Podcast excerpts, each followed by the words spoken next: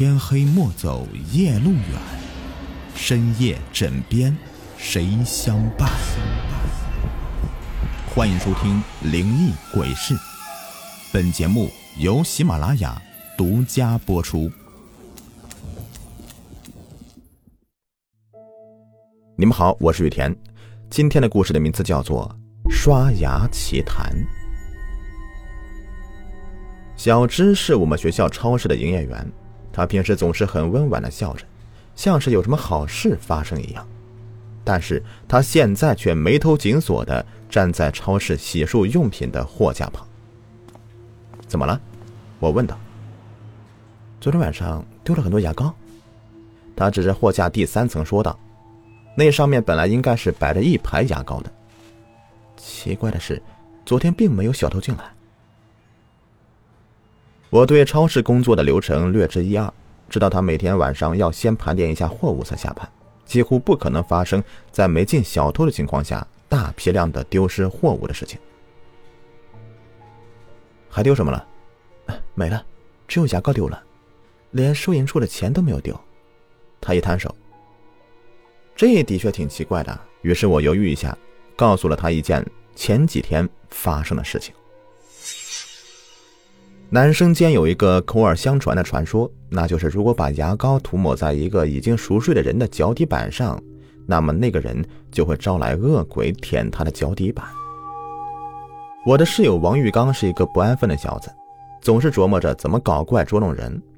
他跟我的关系还不错，所以他一早就告诉我，他想把牙膏抹在别人脚上试试，看会不会导致那个可怕结果。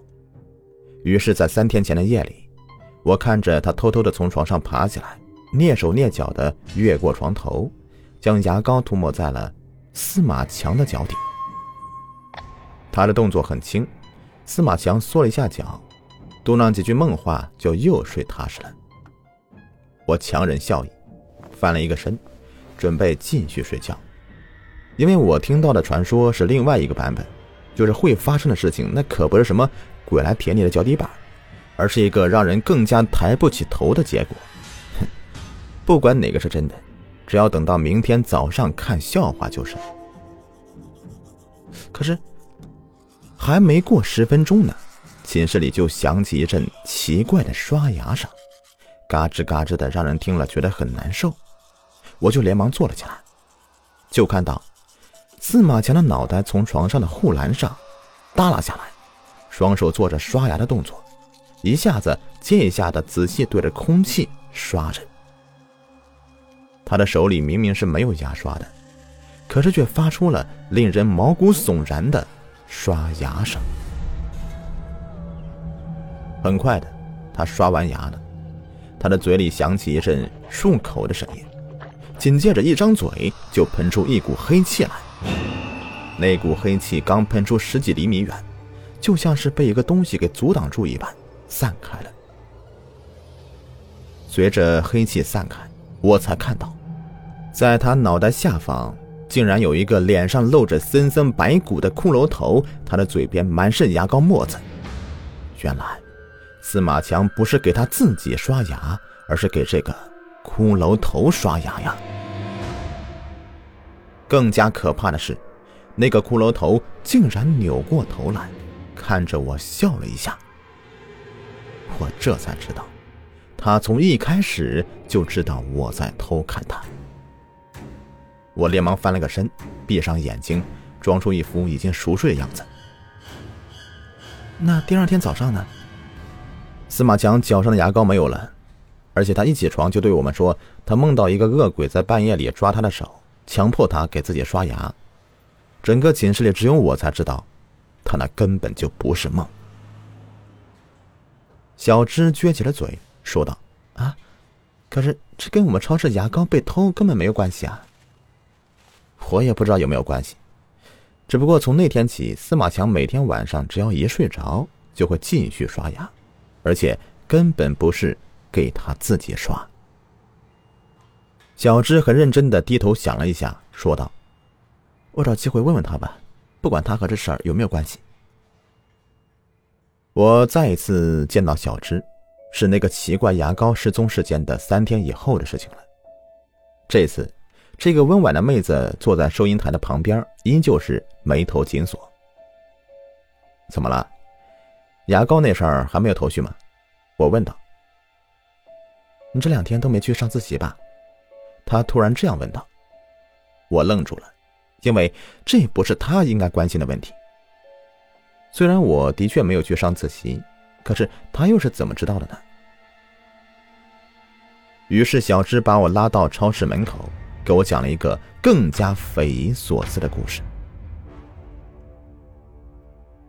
小芝是一个人缘很好的女孩子，所以她认识学校里很多男生，这其中就包括司马强。我给她讲故事那天，她恰好是早班，也就是说她在下午六点时候就已经下班了，而那个时候恰好是我们这些大二学生上自习的时间。于是他刚从超市里面出来。就看到了向教学楼走去的司马强。司马强，他喊道。可是司马强并没有回答他，好像是根本就没有听见有人叫他一样，一步一步的慢慢的向教学楼走去。小智觉得有点奇怪，于是冲上去，挡在司马强面前。他惊恐的发现，司马强的眼睛向上翻着，黑色瞳孔只露出一点。整个人好像是失去意识一样的，慢慢的向前走着。他也并没有注意到，一个小姑娘挡在自己身前，像一头被蒙住眼睛的骡子一样，继续向前走，吓得小智连忙躲到一边。小智以为他生病了，于是就想叫旁人帮他送到医院去。可是他在尝试呼救之后，才发现，这条路上所有的行人都跟他一样。早就失去意识。这些人都慢慢的向教学楼门口走去，一边走还一边嘟囔什么。小芝费了好大力气才听明白他们说的是什么。牙刷头旧了，得换一个。牙刷头。这时候，司马强突然停了下来，用翻着白眼的眼睛看着小芝，说道：“喂。”帮我换一个牙刷头吧。小芝不明白他在说什么，只是本能的觉得这事情不太妙，于是他向后退了一步，死死盯着司马强。可是司马强并没有像他那样想象的去攻击他，而是抬起双手抱住自己的脑袋。他的双手用力的向上拔着自己的头，很快的把脖子拔得长出十厘米。小智听到他的颈骨发出咔嚓咔嚓的声音，然后整个脑袋都被他给拽了下来。给我换个头吧，不然就不能好好刷牙了。他把手中的头递给小智，把小智吓得一声大叫，晕死了过去。等他醒过来的时候，就发现自己正靠坐在我们班的教室最后一排。班级里那二十几个人正站在讲台前，不停地摘下自己的头递给旁边的人，而旁边人则是接过别人的脑袋安到自己的脖子上。我打了个哆嗦，如果他说的是真的，那岂不就是说，我们班里没有一个人是原装的，都是自己的身子配上别人的脑袋吗？我回到寝室，发现司马强和王玉刚正在玩游戏，我没敢吭声，蹑手蹑脚的从他们背后经过，左瞅瞅右看看，可是无论我怎么看，他们两个都不像是把自己脑袋安在别人身上的样子。你瞎转悠什么呢？司马强摘下了戴在头上的耳麦，没，没什么，你们继续玩，不用管我。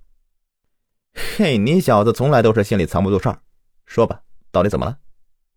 王玉刚也凑过来说道：“我当然不敢把事情给全盘托出了，只好支支吾吾的说了一个大概，就是说一下学校超市里面丢牙膏的事情。只不过我隐去了小智的名字。哪知道王玉刚和司马强对视一眼，突然说道：‘这是小芝告诉你的吧？’司马强抢过王玉刚的话茬，继续说道：‘肯定是他，因为那牙膏。’”就是他用掉的。司马强觉得自己最近不太对劲儿，每天早上起来胳膊都很疼，就像是在睡梦中干了什么重活一样。有一天半夜，他从床上爬起来上厕所，结果脚刚一落地就踩在一团黏糊糊的东西上。他没有开灯，而是单脚跳着走到走廊。他借着走廊的灯光，发现自己踩到一团挤出来的牙膏上面，真恶心呐！这是谁搞的恶作剧啊？他这样想着，于是他转身回到寝室，开始翻找起纸巾来。就在这时候，突然有一颗脑袋悄悄从门缝里面伸进来，死死的盯着他。司马强被吓了一跳，因为把脑袋伸进来那个人，竟然是小芝。你怎么进来的？司马强小声问道。要知道，现在是半夜。一个女生半夜闯进男寝的事情，那是可不多见的。我跟着他们进来的。小芝向司马强旁边指了指。司马强有些害怕的向自己的左右看了看，因为他知道自己周围根本就没有人。可是这时候他发现，自己周围竟然多了几个脚印，这些脚印都沾着白色或者绿色的东西。散发着不同的味道，那，就是牙膏。更加让他感到毛骨悚然的是，这些脚印竟然不是都在地上的，而是到处都是，桌子、墙上、窗子、床上。他想象得出寝室里面的状况，一群鬼像是不受重力影响一样站在寝室里，他们的头都冲着自己，呲着牙对自己笑。小芝走出了屋子，笑吟吟的把双手插进自己的喉咙里，紧接着猛地向下一扒，他的身子就如同被抽掉骨头一般，变成一个巨大的开口皮囊。吧嗒，距离他最近一个脚印向他迈进一步，紧接着他变成巨大皮囊的身体里面就响起一阵来回搅动的水声。司马强突然明白了。这不就是自己在刷牙时用牙刷搅动牙缸时候的水声吗？让他恐惧的事情就发生了，他竟然不由自主的走了过去，把脑袋插进皮囊里，用力的搅动了起来。后来我就醒了，于是我就一脚踢开变成皮囊的小芝，把这小子给救了出来。王玉刚补充道。我不知道，自己应该相信谁好。从小芝的故事里能够看出，这两人都有问题，而这两人又联合起来证明有问题的其实是小芝，这不就是在问我是先有鸡还是先有蛋吗？于是我决定，谁都不相信，只相信自己的眼睛。本集已播完，下集更加精彩。